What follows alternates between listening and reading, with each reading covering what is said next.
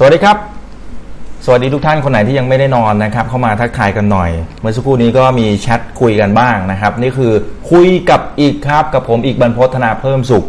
ก็จะพยายามเจอกันทุกสัปดาห์นะครับ สัปดาห์ที่แล้วงานยุ่งหน่อยก็เลยพลาดไป 1 ครั้งนะครับ แต่เดี๋ยวจะหาจังหวะแล้วก็โอกาสที่จะชดเชยให้นะครับ วันนี้เดี๋ยวมีหนังสือแจกครับ How Data Works นะครับ ก็เป็นเรื่องราวที่เกี่ยวข้องกับ ข้อมูลนะอย่างที่เราทราบกันดีว่าตอนนี้ข้อมูลเนี่ยมันมีความสำคัญมากๆเลยนะครับ ไม่ว่าจะเป็นในมุมของการทำธุรกิจในมุมของการลงทุน เราต้องการข้อมูลทั้งนั้นใช่ไหมครับ เพราะฉะนั้นเล่มนี้ผมอ่านไปละเนี่ยเท่าที่เห็นที่ขั้นหน้านะครับ ก็ประมาณ 3 ใน 4 เท่าที่อ่านก็เพลินมากนะประมาณ 2 วันนะครับ ตอนนี้ได้ 3 ใน 4 ละ พี่เอคุณสุนิพรโอภากรนะครับก็ให้ความกรุณามานะครับ ตอนนี้ให้มาจริงรอบที่แล้วแจกไป 5 เล่มนะครับ รอบนี้วันนี้แจกอีก 5 เล่มเลยนะครับพี่เอใจดีมากนะครับเนี่ยก็เข้าไปช่วยหนุนกันด้วยนะครับสำนักพิมพ์อะไรเอ่ยนะฮะเล่มนี้ที่ผมบอกว่าอ่านเพลินเนี่ยเพราะว่าคือให้ข้อมูลค่อนข้างจะดีมากนะครับ เกี่ยวกับความสำคัญของ Data นะครับ ว่าตอนนี้ความสำคัญเอาไปใช้ในธุรกิจประเภทไหน อะไรยังไง case study ที่น่าสนใจเป็นอย่างไร นะครับ ซึ่งตรงนี้ผมว่ามันเป็นสิ่งที่น่าสนใจมากๆ ในมุมของคนทำธุรกิจนะครับ หรือว่าคนไหนก็ตามที่อยากจะเหมือนเติมความรู้ใหม่ๆนะครับ เพราะว่าอย่างพี่เอเองเนี่ยก็จะรวบรวมเอานะครับ ทั้งบริษัทพวกดังๆ ทั้งหลายแหล่นะครับ เช่น n i กี้นะครับหรือว่าพวก Microsoft อะไรต่างๆ Alibaba อะไรต่างๆนะครับที่เขามีการใช้ข้อมูลในส่วนของตัวการปรับกลยุทธ์ต่างๆเนี่ยนะครับ ตรงนี้เนี่ยก็จะยกตัวอย่างให้เห็นภาพนะครับ ซึ่งวันนี้เดี๋ยวมีแจก 5 เล่มนะ เอาคำถามแรกก่อนเลยดีไหมคำถามแรกก่อนเลยดีไหมนะฮะถามเลยนะครับสำหรับคำถามแรกนะ เอาคำถามแรกสำหรับคนไหนที่เข้ามาเร็วนะครับ ก่อนอื่นฝากกดไลค์กดแชร์กันด้วยนะครับ Facebook ฝากกด Follow นะฮะแล้วก็กดแชร์กันด้วย ส่วนคนไหนที่ดูทางฝั่งของ YouTube นะครับ ฝากกด subscribe แล้วก็กดกระดิ่งด้วยนะครับ จะได้เป็นกำลังใจให้กับทางทีมงานด้วย พวกเราตั้งใจมากจริง ๆ ครับ โอเคคำถามแรกนะคำถามแรก เอาอะไรดีคำถามแรกก็คือว่า ตอนนี้พวกเราเนี่ย มองตลาดอย่างไร เออ เอางี้ได้ไหมเอาแบบง่ายๆก่อนอุ่นเครื่องก่อนนะครับ มองบวกมองลบขอเหตุผลด้วย ขอเหตุผลด้วย เราไม่เน้นความเร็วนะครับ บอกเหตุผลมาว่าตอนนี้คุณมองว่าตลาดบวกหรือตลาดลบ แต่บอกเหตุผลมานิดหนึ่งนะครับ แล้วเดี๋ยวผมจะอ่านให้ฟังนะครับ ซึ่ง มันไม่มีอะไรถูกไม่มีอะไรผิดนะ ผมแค่อยากจะให้มาแชร์กันนะครับว่าแต่ละท่านมองอย่างไงนะครับ และอันไหนที่มันฟังดู make sense นะครับมาดูเป็นเหตุเป็นผลนะ เดี๋ยวผมแจกให้เลยสำหรับเล่มแรกนะฮะง่ายไหมผมว่าง่ายนะคำถามง่ายมากเลยนะครับ โอ้แจกหนึ่งเล่มก่อน อันนี้คำถามแรกหนึ่งเล่ม ให้เวลาสักห้านาทีนะครับ ตอนนี้สามทุ่มตกลงกี่โมงเนี่ยสามทุ่มสามสิบแปดนะครับห้านาที เอาตัวเลขกลมๆดีกว่าเนาะให้ 2 นาทีแล้วกัน9โมง40นะครับ3ทุ่ม40นะฮะโอเค ระหว่างนี้เดี๋ยวขอทักทายคนก่อนนะครับ คุณเกียงศักดิ์ส่งสติกเกอร์มา คุณเกียงศักดิ์มาทุกไลฟ์เลยนะครับ อันนี้ขอบคุณมากเลยนะครับ คุณวัฒนยูสวัสดีครับ ไม่เจอกันนานเป็นไงบ้างนะฮะสุขภาพเป็นไงดีเปล่า คุณสุขสารสวัสดีครับ แล้วก็คุณอิกนะครับบอกว่าสวัสดีค่ะสวัสดีค่ะนะฮะส่งมา 2 อัน คุณนิติพรสวัสดีครับนะฮะแล้วก็ คุณวิชิตนะครับบอกว่าตอนนี้เงินลงทุนฝรั่งในตลาดไทยมีเท่าไหร่นะครับ อ๋อน่าจะหมายถึงไอตัว ท็อปิกที่วันนี้เราจะมาคุยกันใช่ไหมครับ จริงๆแล้วผมมองอีกมุมหนึ่งนะครับ คือผมก็ไปติดตามมุมมองของผู้จัดการกองทุน แล้วก็บรรดานักลงทุนระดับโลกหลายราย ก็เลยอยากจะเอามาแชร์ ว่าตอนนี้เขาคิดอะไรกันอยู่นะครับ ส่วนมุมมองว่านักลงทุนต่างชาติเขามาซื้อหรือว่ามาขายในบ้านเรา อันนี้ทุกท่านทราบดีอยู่แล้ว ตั้งแต่ต้นปีเนี่ยก็ขายออกมาเนี่ยโอ้ผมจำตัวเลขเป๊ะๆไม่ได้นะก็ประมาณสัก1นึ่งแสนเกือบเกือบเจ็ดหมื่นล้านได้ไหมประมาณนี้นะครับ ซึ่งอันนั้นเดี๋ยวเป็นอีกหัวข้อหนึ่งนะครับ วันนี้เราเน้นว่าตอนนี้คนระดับโลกเขาคิดอะไรกันอยู่ แล้วเราคิดตามไปเรื่อยๆนะครับ คืออย่าไปเชื่ออย่างเดียวนะว่าเฮ้ยคนนี้เขาซื้อเฮ้ยคนนี้เขาขายเฮ้ยคนนี้เขามองกลางๆนะแต่ว่าอยากจะให้มองลึกๆนะครับว่าเฮ้ยทำไมเขาถึงคิดแบบนี้ ผมอยากจะชวนคิดแบบนี้นะครับโอเคเหลืออีกเวลาประมาณสักหนึ่งนาทีครึ่งนะครับสำหรับคำถามแรกนะฮะคุณเกียงศักดิ์บอกว่าสวัสดีครับ ขอแชร์ให้คุณอิกเลยนะครับ คุณอิกอย่าลืมเรื่องบิลเกตส์นะครับขอบคุณครับ เรื่องไหนครับคุณเกียงศักดิ์บิลเกตส์ในมุมไหน อันนี้ผมไม่แน่ใจนะครับ คือคือคอมเมนต์มันอาจจะเข้ามาเยอะ ผมก็เลยอาจจะพลาดไปนะครับ ยังไงคุณเกียงศักดิ์ขอความกรุณาพิมพ์เข้ามาเพิ่มหน่อยนะครับ ว่าเรื่องของคุณบิลเกตเป็นอย่างไร แต่ว่าที่แชร์ให้อันนี้อนุญาตครับ ขอบคุณมากครับคุณอาตอมบอกว่าดีครับ ต่างชาติขายลูกเดียวเลยนะฮะคุณพรเทพส่งรูปหัวใจมานะฮะคุณชาวยาชัยบอกว่าสวัสดีคุณอีกนะครับ ขอบคุณนะครับ นะคุณอาชิรยาทำหน้าแบบโอ้ยิ้มมานะครับ น่ารักมากขอบคุณมากนะครับ คุณอนุรักษ์สวัสดีครับนะคุณชุติแมนบอกว่าสวัสดีค่ะ เอ้ยเมื่อกี้ผมเห็นตลาดทางฝั่งของอเมริกาบวกค่อนข้างจะแรงเลยนะครับ เดี๋ยวขอเอาแบบ refresh กับแบบสดๆ แล้วระหว่างที่เราคุยกันนะครับถ้าหากว่ามันมีประเด็นไหนเข้ามาแบบด่วนๆ เดี๋ยวผมจัดให้นะครับ เอาเป็นเป็นแบบเหมือนกับว่า real time เลยนะครับ เราก็จะได้รู้ว่ามันเกิดอะไรขึ้นมาบ้างเนาะนะฮะจะได้ไม่พลาดนะครับทุก เรื่องของการลงทุนกันนะครับ เดี๋ยวขอดูหน่อยนะครับ refresh ขึ้นมาแล้ว ยุโรปตอนนี้บวกไปโอ้โหบวกแรงมากเลยอะนะตลาดเยอรมนีนี่บวก 4.24%เราไม่ได้เห็นภาพนี้นานแล้วเหมือนกันเนาะนะอังกฤษก็บวกประมาณ 3%เศษเศษฝรั่งเศสนี่เกือบ 4%นะครับอิตาลีบวกไป 2%เศษเศษนะฮะโอ้ใช้ได้ใช้ได้เลยครับ คือส่วนหนึ่งทางฝั่งของยุโรปเนี่ยหลายประเทศเริ่มทยอยปลดมาตรการล็อกดาวน์ละ คือหลายคนก็เลยมองว่าเอาละในเรื่องของกิจกรรมเศรษฐกิจแรงต่างมันก็ควรจะกลับมาได้ นั้นคือมุมหนึ่งนะแต่อย่าให้เกิดระลอก 2 ระลอก 3 เพราะไม่งั้นเนี่ยไอ้เรื่องของความเชื่อมั่นอะไรต่าง มันก็อาจจะเสียมูดเสียเซนติเมนต์อะไรกันไปนะครับ แต่ว่าอีกหนึ่งปัจจัยที่เข้ามาจริง ๆ แล้วก็เข้ามาตั้งแต่ในช่วงเปิดตลาดของตลาดอเมริกานะครับในช่วงประมาณสักไม่กี่ชั่วโมงที่ผ่านมา แล้วก็ทำให้ตลาดอเมริกาในบวกขึ้นมาตอนนี้เนี่ย740 จุด โอ้ใช้ได้เลยนะ บวกประมาณสัก 3% S&P บวกไปประมาณ 2.8%นะครับ ส่วนน้ำมันเป็นไง น้ำมัน เฮ้ย น้ำมันกลับมาแล้ว 10.40%นะครับ อยู่ที่ 32 เหรียญ49 เซนเฮ้ย ผมว่าคนที่ยิ้มน่าสุดน่าจะเป็นซาอุป่ะครับ หรือว่า คือคือกองทุน PIF กองทุนความมั่งคั่งของซาอุดิอาระเบียนะครับที่เขาไปซื้อหุ้นน้ำมันก่อนหน้านี้ ในช่วงที่มันมีสงครามเรื่องของตัดราคาปั๊มน้ำมันทำซัพพลายล้นตลาดไอ้นู่นนี่นั่นนะแล้ว PIF ก็ไปกว้านซื้อแบบหุ้นใหญ่โตเยอะแยะมากมายในวงการน้ำมันที่มันล่วงลงมานะครับวันนี้ถ้าน้ำมันขึ้นขนาดนี้ราคาหุ้นก็น่าจะพอสมควรเลยนะครับแหมท่านพรินซ์น่าจะยิ้มได้นะครับ ส่วนทางฝั่งของตลาดหุ้นจริง ๆ มันก็มีคำอธิบายเหมือนกันนะ เพราะว่าไอ้ช่วงก่อนเปิดตลาดนะครับมันจะมีการประกาศของบริษัทหนึ่งออกมาว่า ตอนนี้เขาไปทดสอบไอ้ตัววัคซีนนะครับแล้วได้ผลเฟสที่1เนี่ยอันนี้ดีมากๆเลย เดี๋ยวจะเล่าให้ฟังนะครับในรายละเอียดเพิ่มเติมเนาะนะครับเพราะว่าตอนนี้เลยเวลาสำหรับคำถามแรกไปแล้วนะครับเพราะฉะนั้นเดี๋ยวมาดูคำถามแรกกันหน่อยว่าแต่ละท่านตอบอย่างไรนะครับแล้วเดี๋ยวเราจะมาดูกันนะครับว่ามุมมองของต่างชาติเนี่ยเขามองอยังไงเนาะนะครับ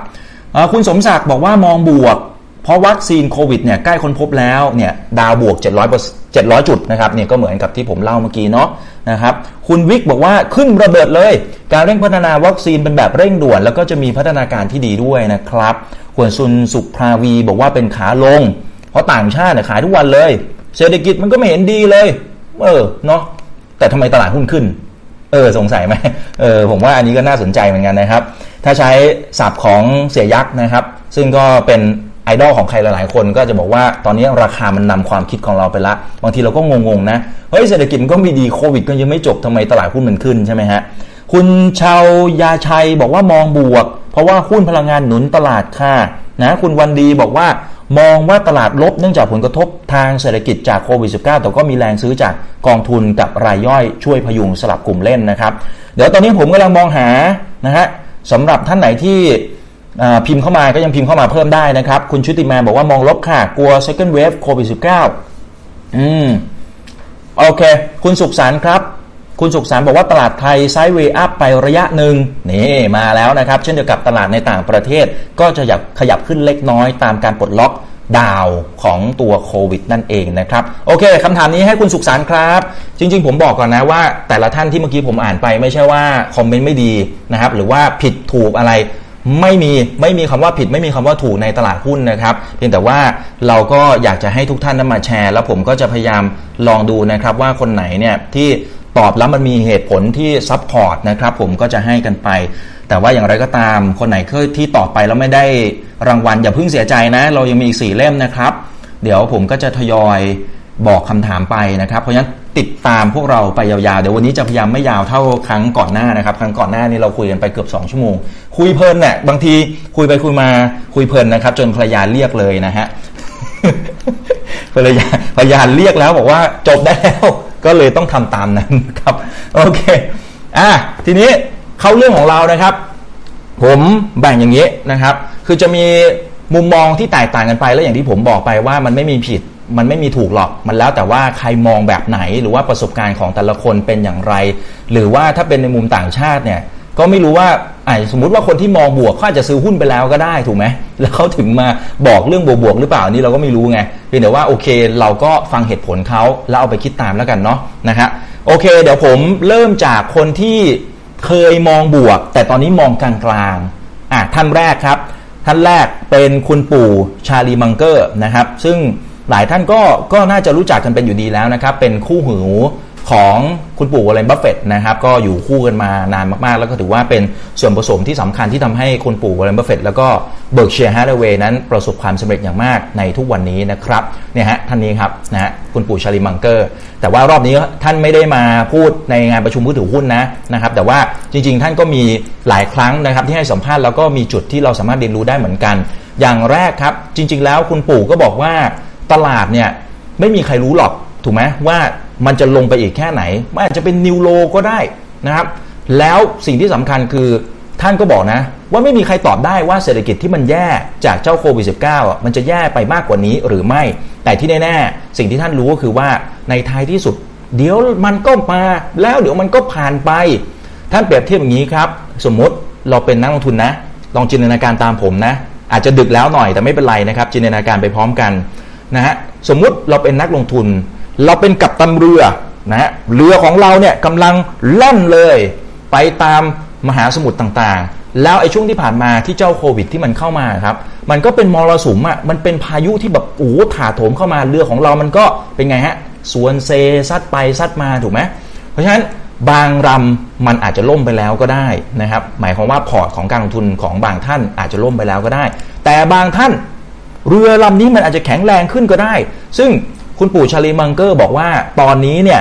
ท่านอยากจะเป็นอย่างนั้นแหละ แล้วก็อาจจะเป็นเหตุผลที่มาอธิบายว่าทำไมตอนนี้ Berkshire Hathaway เขาถึงมีเงินสดอยู่ในมือเยอะมากนะครับ ถ้าอย่างตัวรอบล่าสุดที่ประกาศตามงบนะตามตัว balance sheet นะครับก็จะอยู่ที่ประมาณ 1 3 7 0 0 0 ล้านเหรียญซึ่งก็ถือว่าเยอะมากๆ แล้วก็มากขึ้นเรื่อยๆด้วยถูกต้องไหมครับแล้วก่อนหน้านี้ที่ผมอัปเดตอยู่ในเพจ ถามอีกกับอีกนี่นะครับ หลายท่านถ้าคนไหนเป็นแฟนคลับ แล้วติดตามเราตลอด ก็จะเห็นผมอัปเดตอยู่ตลอดนะครับ เพราะฉะนั้น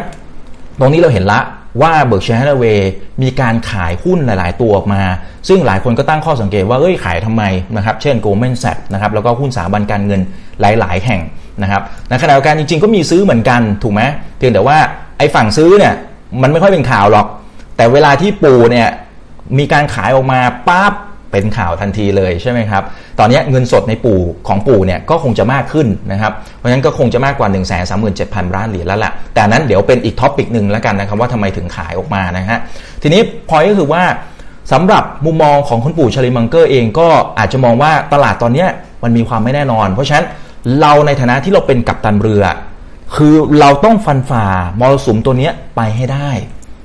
แล้วไอ้ช่วงที่ตอนนี้ที่มันอยู่ ใจกลางพายุนี่นะฮะแล้วเราไม่รู้เลยว่าแสงสว่างที่ปลายอุโมงค์มันจะเกิดขึ้นเมื่อไหร่ เราต้องประคองตัวเองไปจนถึงวันที่แสงสว่างปลายอุโมงค์โผล่ออกมาให้เราเห็นนั่นเอง ซึ่ง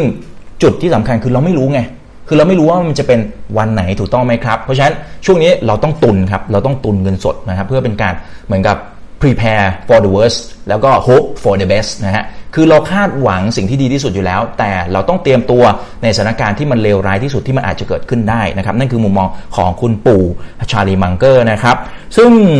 ในช่วงที่ผ่านมาเนี่ยธุรกิจที่เป็น Talk of the Town แล้วก็เป็นธุรกิจที่ตอนนี้ทางเบิร์กแชร์เวย์ท่านก็ไม่ค่อยชอบแล้วนะครับ ก็คือธุรกิจสายการบินนะครับ เราเราเคยคุยเรื่องนี้ในคอลัมน์คุยกับอีกมาแล้วในช่วงก่อนหน้านี้สัปดาห์ที่แล้วนะครับ เพียงแต่ว่า รอบนี้เองคุณปู่เชเลมังเกอร์ก็ย้ำอีกทีหนึ่งนะครับ ธุรกิจนี้ฐานะของผู้ประกอบการ หรือว่า CEO จริง ๆ เขาไม่ได้แย่นะ CEO แต่ละท่านเก่งโคตรต้องบอกว่าโคตรเก่งเลยแหละถึงขึ้นมาระดับนี้ได้นะครับ เพราะว่าก่อนหน้านี้มันโอ้ฟาดฟันกันแบบสุดๆ สุดฤทธิ์สุดเดชเลยใช่ไหมครับเพราะฉะนั้น CEO แต่ละท่านเก่งมาก แต่ในเมื่อ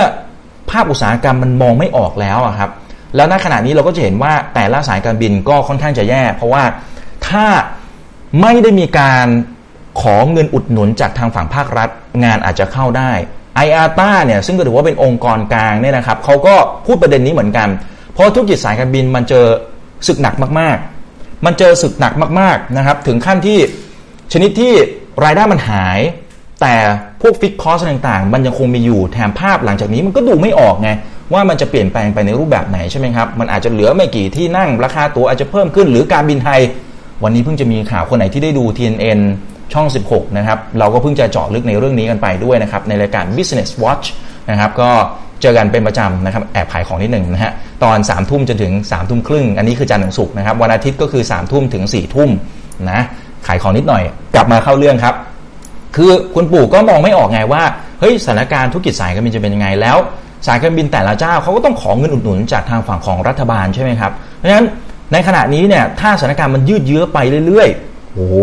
อันนี้เนี่ยก็อาจจะเหนื่อยมากเหมือนกัน แล้วก็อยู่ในช่วงของการเบิร์นแคชนะครับ คือมันผ่านเงินไปเรื่อยๆนะครับ เพราะฉะนั้นก็เลยบอกว่าเออเอออาจจะไม่ชอบแล้วแหละ และอย่างในช่วงเช้าที่ผ่านมา ถ้าจำไม่ผิดนะครับ สายการบินเอมิเรสเขาเพิ่งจะปลดพนักงาน 30,000 คน เฮ้ยเอมิเรสเนี่ยถือว่าเป็นบริษัทยักษ์ใหญ่มากเลยนะ ถูกไหมนะซึ่งตอนที่ผมไปเที่ยวจอร์แดนนะครับกับคุณภรรยาเนี่ยเมื่อปีก่อนหน้านะครับก็นั่งเอมิเรสแล้วก็เฮ้ยประทับใจคือราคาไม่ได้แพงมาก แต่เขายังทำกำไรได้นะครับ อันนี้คือจุดที่น่าสนใจแล้วบริการจัดหนักจะเต็ม แต่ต่อให้ดีแค่ไหน ต่อให้แข็งแรงแค่ไหน ถ้าสถานการณ์มันยืดเยื้อก็อาจจะไม่รอดเหมือนกัน เขาเลยต้องลดต้นทุนบางอย่างนะครับ ในกรณีนี้ก็คือปลดพนักงาน 30,000 คนโอ้โหนี่ไม่ใช่น้อยๆนะถูกไหมก่อนหน้านี้ก็จะมี Flyb นะครับซึ่งก็ถือว่าเป็นสายการบินนะฮะที่ได้รับความนิยมอย่างมากในประเทศอังกฤษก็ล้มไป Virgin Australia ใครจะไปคิด ในท้ายที่สุดมันมาถึงจุดนี้ได้ยังไง ก็ล้มไปเหมือนกันนะฮะหรือแม้กระทั่งอีกสายการบินหนึ่ง Ryan Air ก่อนหน้านี้เขาประกาศเปี้ยงเลยนะ Ryan Air บอกว่าจะไม่ขอรับเงินอุดหนุนจากทางฝั่งของรัฐบาล Ryan Air เนี่ยถือว่าเป็น low cost airline ที่ใหญ่ที่สุดในทางฝั่งของยุโรปนะครับแต่ว่าสิ่งที่เกิดขึ้นคือเอ้ยเขาก็ต้องมองเหมือนกันแหละว่าอนาคตมันสดใสหรือเปล่า ก็เลยมีการลดต้นทุนด้วยการปลดพนักงาน 3,000 คนนะครับ อันนี้คือภาพนะ อันนี้คือภาพที่เราเห็นอยู่นะครับ โอเค นั่นคือมุมมองของคุณปู่ชาลิมังเกอร์ ไม่ได้มองลบจนเกินไป ตอนนี้ยังมองหาโอกาสในการลงทุนอยู่นะ เพียงแต่ว่าก็ไม่ได้มองบวกแหละ เพราะฉะนั้นผมก็เลยจัดให้อยู่ในประเภทที่มองแบบกลางๆ อันนี้คนแรกครับ ไปดูคนที่ 2 กัน คนที่ 2 ครับ คนนี้กำลังมาแรงมากๆ จริง ๆ ท่านดังมากในต่างประเทศคือคุณโฮเวิร์ดมาร์กส์นะฮะ อันนี้จากทางด้านของ Oak Tree Capital โอ้นี่กองทุนนี้ ผมว่าเจ๋งมากๆนะ และคุณปู่วอร์เรนบัฟเฟตต์แล้วก็แม้กระทั่งคุณปู่ชาร์ลีมังเกอร์เองก็ชมอยู่เรื่อย ๆ เลยเนี่ยท่านนี้ขึ้นมาอย่างยังนะยังไม่เป็นไรนะครับ แต่ต้องบอกว่าท่านนี้กำลังมามาก ๆ ถูกจับตามองมาก ๆ เพราะว่าผลการดำเนินงานผลตอบแทนเนี่ยดี แล้วก็ดีสม่ำเสมอ อย่างคุณปู่วอร์เรนบัฟเฟตต์อาจจะมีบางช่วงที่ drop ลงมาหน่อยเนาะแต่ว่าคุณโฮเวิร์ดมาร์กส์เนี่ยตอนนี้ดีสม่ำเสมอมาก ๆ เลยนะครับ ผมก็ขอจัดให้อยู่กลางๆท่านนี้ครับท่านนี้เฮ้ยตัวจริงหล่อมากนะครับหล่อแบบเท่เท่มากเลยนะครับ แต่ว่าเป็นคนที่ถ่อมตัวระดับหนึ่งเลยอันนี้ถือว่าใช้ได้คนก็เลยชื่นชอบนะครับ anyway กลับมาที่เรื่องเรานะครับ เรื่องของเราก็คือว่าทางด้านของคุณโฮเวิร์ดมาร์กส์ก่อนหน้านี้มองบวก ต้องย้ำก่อนหน้านี้มองบวกคำว่าก่อนหน้านี้คือช่วงประมาณสักเดือน 2 เดือนก่อนหน้าที่ตลาดลงเละเทะจากโควิด -19 นี่แหละ แล้วท่านก็ออกมานะฮะเขียนทั้งบทความนะฮะแล้วก็ ให้สัมภาษณ์ตามสื่อต่างๆ บอกว่านี่แหละมันคือ once in a lifetime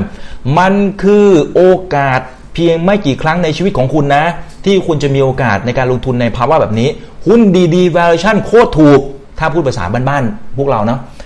หุ้นดีๆ โคตรถูกเลยนะครับ ซึ่งมันไม่ได้มีโอกาสที่ได้เก็บแบบนี้นะ ซึ่งคุณโหดมาร์กก็บอกว่าเออทยอยละทยอยเก็บเข้าไปในพอร์ตปุ๊บปั๊บปั๊บปั๊บอีกแป๊บหนึ่งเป็นไงครับ มาจริงเลย ทางด้านของคุณเจอโรมพาวเวล จัดหนักจัดเต็ม จัดบาซูก้ามา ECB จัดมาตรการนู่นนี่นั่นนะฮะบ้านเราโอ้ยคือทุกทุกที่ทุกที่มีความจำเป็นต้องใช้นโยบายจัดหนักจัดเต็ม สิ่งที่เกิดขึ้นคือเอาละนี่นะฮะตลาดก็ขึ้นมา 30 กว่าเปอร์เซ็นต์นะครับ คุณโฮเวิร์ดมาร์กส์ก็เลยปรับโทนลงมานิดนึง แต่ถามว่ายังมีโอกาสในการลงทุนไหม ก็ยังมี แต่ผมก็เลยขอจับยัดนะฮะมาอยู่ใน category ที่เป็นแบบกลางๆนะครับ เพราะว่ามองบวก แต่ตลาดมันขึ้นมาพอสมควรละนะครับทีนี้มันมีหลายจุดที่เราเรียนรู้จากคุณโฮเวิร์ดมาร์กส์ได้นะครับแล้ววันนี้ผมก็เลยอยากจะมาเล่าให้ฟัง อย่างแรกนะ นักลงทุนส่วนใหญ่ จะเชื่อในสิ่งที่ตัวเองอยากเชื่อ จริงๆท่านท่านไม่ได้ใช้คำนี้ แต่ผมแปลว่าความหมายของท่านที่อยากจะสื่อคือแบบนี้นะครับ แต่ถ้าเอาแบบคำเป๊ะเลยนะ ที่ท่านใช้ก็คือว่า คนเรามักจะไบแอสอะมันมักจะมีอคติกับข้อมูลที่เราได้รับ เพราะฉะนั้นความหมายมันก็คือว่าเราเราเลือกที่อยากจะเสพสื่อในด้านหรือว่าในสิ่งที่เราอยากจะเชื่อถูกไหมซึ่งจริงมันก็แล้วแต่แบ็กกราวน์ของเราไง สมมติเราเราเคยมีประสบการณ์มาแบบนี้ เราเคยเรียนมาแบบนี้ เราก็จะเชื่อแบบนี้ คนอื่นทักมา เราจะเชื่อไหมมันก็มีโอกาสน้อยหน่อยนะครับ ถูกไหมเพราะว่าเราเราได้รับข้อมูลมาแบบนี้ เช่นเดียวกับไวรัสเหมือนกัน บางคนก็บอกว่าเอ้าเจ้าไวรัสมันก็เรื่องเดียวกันนี่ถูกไหมแต่บางคนทำไมถึงเชื่อว่ามันเป็นเหตุการณ์ที่เดี๋ยวมาแล้วมันก็จากไป แต่มันก็มีค่ายหนึ่งเหมือนกันเขาบอกว่าเฮ้ยเฮ้ยไม่ไม่ไม่ไม่ไวรัสมันมาแล้วเปลี่ยนพฤติกรรมคนหลายธุรกิจเจ๊งกระบงแน่นอน มันก็มีสองค่ายอยู่เหมือนกันทั้งที่เป็นเรื่องเดียวกันถูกไหมเพราะฉะนั้นตรงนี้แหละคือ point ของคุณโฮเวิร์ดมาร์กส์มันแก้ได้ยังไง แก้ได้ด้วยการที่เราต้องศึกษาเยอะๆ แล้วเราต้องเปิดใจ กับสิ่งที่มันเกิดขึ้นนะครับ คือต่อให้เราเรียนอะไรมา เรารู้อะไรมา เราเปิดใจไว้หน่อยสิครับ ถูกไหมว่าเออสมมติเราฟังอาจารย์นิเวศน์ ดร.นิเวศน์ เฮ้ยเราฟังพี่มี่นะครับเฮ้ยเราฟังคนนั้นคนนี้เอ้ยเราฟังฝรั่งอ๋อโอเคแล้วก็กลับมาคิดต่อไงว่า อืมคำพูดของแต่ละท่านเนี่ยมัน make sense ไหมนะครับ คือแต่ละท่านผ่านประสบการณ์มาเยอะมากนะครับ แต่แม้กระทั่งเรื่องเดียวกัน แต่ละท่านก็ยังมองไม่เหมือนกันเลยถูกไหมครับ เพราะฉะนั้นเราต้องฝึกตัวเองเรื่อยๆครับ เราต้องฝึกตัวเองอยู่เรื่อยๆ แล้วเราก็จะเก่งขึ้นเรื่อยๆ เช่นเดียวกันนะครับ อันนี้ผมเห็นด้วยแล้วก็น่าจะสามารถเอาไปใช้ได้ในทุกๆอย่างในชีวิตประจำวันของเรา แล้วก็รวมไปถึงเรื่องของการลงทุนด้วยนะครับ โอเค อันนี้คือในมุมของการปรับทัศนคติที่ท่านมองนะครับ ทีนี้เดี๋ยวมาดูในมุมของการมองหาจุดต่ำสุด คือเวลาที่ตลาดมันลงมาแรงๆ เราก็จะถามนักวิเคราะห์ เราก็จะถามคนนั้นคนนี้ เฮ้ยพี่ครับพี่ครับ ใกล้ถึงจุดต่ำสุดแล้วหรือยัง ใช่ไหมใช่ไหมหลายคนจะเป็นอย่างนี้นะครับ ซึ่งคุณโฮเวิร์ดมาร์กส์เนี่ยท่านบอกว่า จุดต่ำสุดมันคืออะไรรู้ไหม มันคือวันพรุ่งนี้คือตลาดหุ้นมันเด้ง คือเอาพูดให้เข้าใจง่ายคือจริง ๆ แล้วไม่มีใครรู้ คือกว่าจะรู้รู้ตัวอีกทีก็คือว่าตลาดมันเด้งไปแล้ว แล้วก็วันนี้มันคือวันต่ำสุดไง นะฮะเพราะฉะนั้นนั่นคือสิ่งที่ทนาของคุณหัวมาร์กพยายามอยากจะบอกพวกเราว่าเฮ้ยอย่าไปคาดการเลย โอเคเอาละพี่ๆนักวิเคราะห์แต่ละท่านเขาก็ต้องมีหน้าที่แหละในการที่จะมาฟันธงให้เราว่าเออมันน่าจะถึงจุดต่ำสุดแล้วหรือยังเอ้ยมันจุดพีคแล้วอะไรนู่นนี่นั่นโอเคนั่นคือหน้าที่ของพี่ๆนักวิเคราะห์นะครับ เราก็ฟังท่านไปนะครับเพียงแต่ว่าชีวิตความเป็นจริง ต่อให้ใครก็ตามเป็นนักวิเคราะห์ หรือใครก็ตามนะครับเป็นนักลงทุนไม่มีใครรู้ คนไหนที่บอกว่ารู้จุดต่ำสุดเนี่ย อันนี้บอกผมด้วย เดี๋ยวผมจะไปสัมภาษณ์นะครับ เดี๋ยวผมจะไปเชิญมานะฮะ แต่จริงๆแล้วในชีวิตความเป็นจริง ไม่มีใครรู้ถูกไหมว่าจุดต่ำสุดคืออะไรมันอยู่ที่ตรงไหน เพราะฉะนั้นสิ่งที่เราทำได้คืออะไร เราอย่าคาดการณ์นั่นคือจุดที่หนึ่งจุดที่สองคือคนไหนที่รอซื้อจุดต่ำสุดเป็นไงครับ ไม่ได้ซื้อ ถูกว่ารอบล่าสุดที่มันลงไป 969 ทุกคนก็บอกว่ามันเต็มไปด้วยข่าวร้าย มันเต็มไปด้วยแบบโอ้โหเศรษฐกิจมันย่ำแย่เหมือนเหมือนเมื่อกี้ไงที่ที่ใครที่คอมเมนต์มาตอนแรกครับ ที่บอกว่าเฮ้ยตลาดมันขึ้น แต่มันไร้ช่างเหตุผลสิ้นดี มันไม่มีเหตุผลเลย หันไปทางไหนมันมีแต่ข่าวร้ายติดตามข่าวโน่นนี่นั่นมันมีแต่ข่าวร้าย แต่เหตุชะไหนเอานี่ทำไมมันลิเกอย่างนี้ แต่ทำไมแต่ทำไมตลาดมันขึ้นอยู่นั่นแหละ ใช่ไหมทีนี้ทีนี้ตรงนี้แหละครับ บางครั้งบางคราเนี่ย ถ้าสมมติเราไปมัวแต่รอซื้อจุดที่มันจะต่ำสุดแล้วเราไม่รู้อะสุดท้ายเราพลาดโอกาสดีๆไปนะครับ คือ 2 ท่านนี้คุณปู่ชาลีมังเกอร์ก็พูดคล้ายๆกันเหมือนกันนะครับ ผมก็เลยอยากจะขยี้2ท่านนี้หน่อยว่าทั้งสองท่านคิดยังไง เดี๋ยวเดี๋ยวท่านต่อๆไปเดี๋ยวผมจะพูดเร็วขึ้นนะครับ เดี๋ยวมันจะใช้เวลามากจนเกินไปนะครับ ซึ่งในมุมของ Oak Tree Capital เนี่ยปกติเขาเป็นชาวสวน ชาวสวนคืออะไรก็สมมุติว่าในตลาดเนี่ยมันเต็มไปด้วยข่าวร้าย นะฮะทุกคนเป็นไงครับ อยากขายถูกไหมอยากขายมันก็เลยทำให้หุ้นดีๆ มันร่วงลงมา แต่ว่า Oak Tree Capital เขาทำกับกันครับเขาก็จะทำการบ้านเฮ้ยหุ้นตัวนี้มันโอกาสเป็นยังไงเฮ้ยลองจินตนาการดูซิสมมติสมมติว่าคนไหนได้ฟังอย่างพี่มี่นะครับที่พี่มี่เล่าให้ฟังนะครับคุณทิวาชินธาดาพงศ์เราก็คิดตามพี่มี่ซิอ๋อเออเออเออโอเค ถ้าสมมุติว่ามันมีไอตัวไวรัสโคโรนาเข้ามา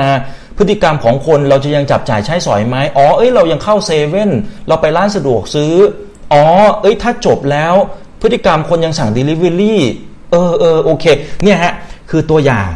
คือตัวอย่างของการที่เราคิดตามนะครับนักลงทุนแต่ละท่านว่า นี่คือวิธีคิดของเขานะครับแล้วตรงเนี้ยมันก็จะทำให้เรานั้นฝึก แล้วก็มองหาโอกาสในการทุนได้เสมอ โดยที่เราไม่ต้องไปสนใจเลยว่าเฮ้ยเซ็ตมันจะไปเท่าไหร่ เฮ้ยเซ็ตไปพันสองเอ้ยเซ็ตไปพันสามวันนี้ก็บวกอีกเอ้ยอีกวันหนึ่งมันลบ คือเราไม่ต้องไปสนใจเพียงแต่ว่าเราทำแบบเนี้ย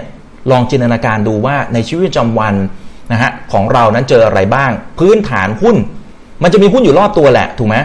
ซึ่งตรงนี้มันเป็นข้อดีของบรรดานักลงทุนอย่างพวกเรา เพราะว่าเราเองก็จะฝึกเรื่องของทักษะในการ สังเกตด้วยนะครับว่าเฮ้ยตัวนั้นทำอย่างนี้เฮ้ยตัวนี้อยู่ๆเขาออกผลิตภัณฑ์ใหม่ แนวโน้มเป็นยังไงนะครับมันก็จะฝึกเราไปเรื่อยๆบางทีเราก็อาจจะเจอโอกาสทางที่เซ็ตมันอาจจะล่วงลงมาก็เป็นได้นะครับอะไรนี้ก็เป็นเทคนิคนะครับของอกทรีเทคนิคคุณปู่แม่เฟดเทคนิคของอาจารย์นิเวศ อันนี้ก็มาเล่าสู่กันฟังเนาะนะครับ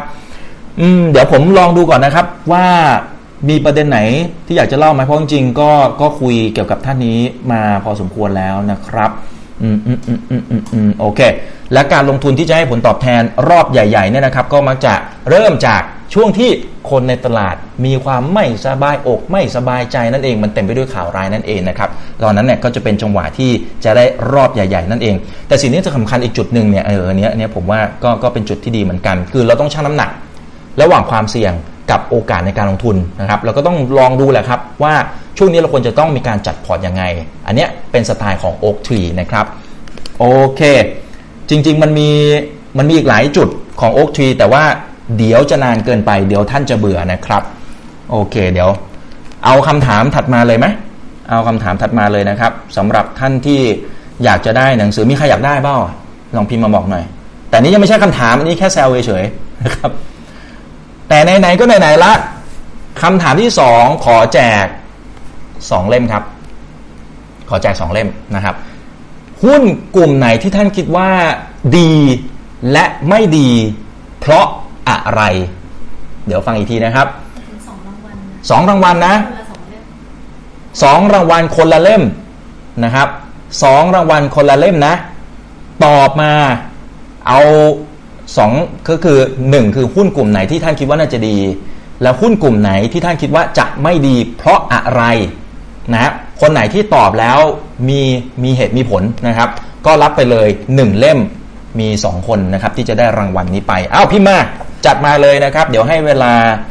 เอ่อนี่เลยครับสี่ทุ่ม7นาที ให้เวลา 5 นาที พิมพ์มาเลยนะครับ ดี๋ยวในระหว่างนี้เดี๋ยวผมจะรออัปเดตให้นะว่ามันมีอะไรเกิดขึ้นบนโลกใบนี้บ้างนะครับ แล้วเดี๋ยวจะอัปเดตกันแบบ